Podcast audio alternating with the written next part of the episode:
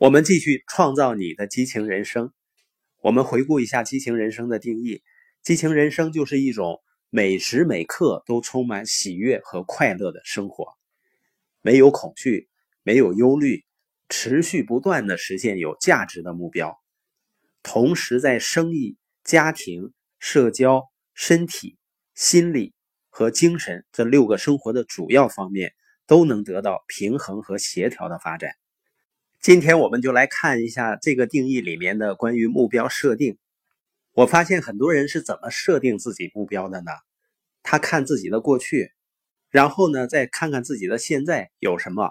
他们在目前的现实和过往的经验的基础上，预期并设定未来的目标。有的人也许会说啊，这有什么问题吗？好像多数人都是这么做的。实际上，当你用过去作为设定将来目标的基础，你就用过去限制了未来。而你设定目标的时候，你当然不希望限制未来啊，你想要挑战自己，得到成长。为什么只凭现在的能力或者过往的经验会限制我们的潜力呢？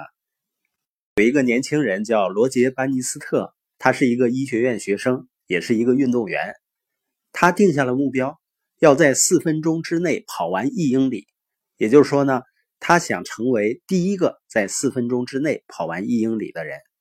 因为之前呢，从来没有人在4分钟之内跑完1英里的。如果你问当时的体育界权威，他们会告诉你啊，这肯定不可能的，人类的肌肉结构决定了我们不可能跑这么快。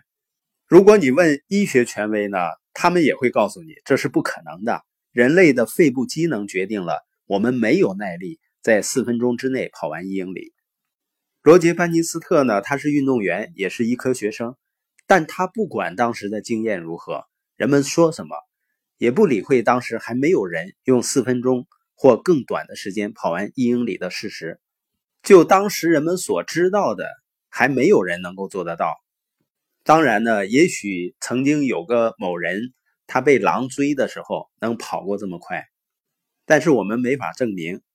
罗杰·班尼斯特之前确实没有人能够在4分钟之内跑完1英里，他把这个设定为目标。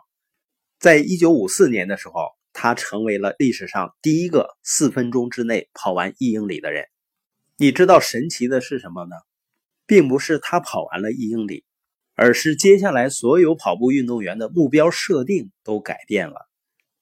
因为他们要按以往一贯的方法，看看过去发生的事情。发现呢，罗杰·班尼斯特做到了。他证明了人类具有达到这个速度所需要的肺活量和肌肉结构。所以现在的事实和过去的经验都允许他们重新设计未来，重新设定目标。在接下来的2年发生了什么事情呢？我们说从有人类以来，就根本没有人能够达到这个速度，但是从1954年到1956年，除了罗杰·班尼斯特以外，还有125名运动员也做到了同样的事情。难道是人类的肺活量突然激增了吗？还是我们突然发现了一组新的腿部肌肉？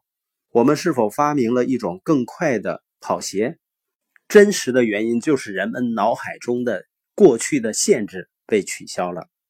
当我们设定目标的时候，如果你看看你的生活，你说我并不真正开心，我不喜欢我生活中所发生的事情，你不要忘了，这是你做出的选择，把你带到了今天这个结果。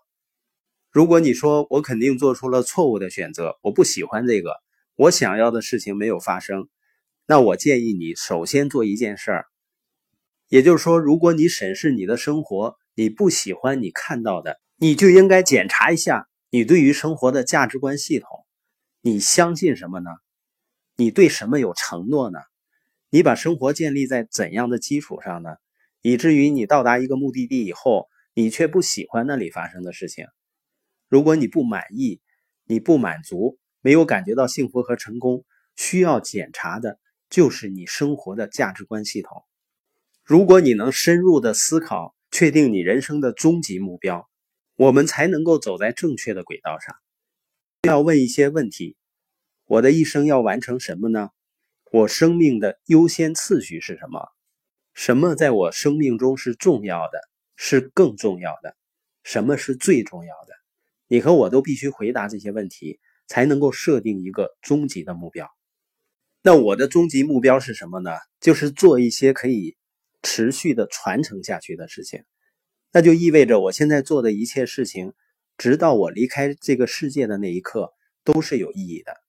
当你这样设定目标的时候，你的生活就会拥有全新的意义了。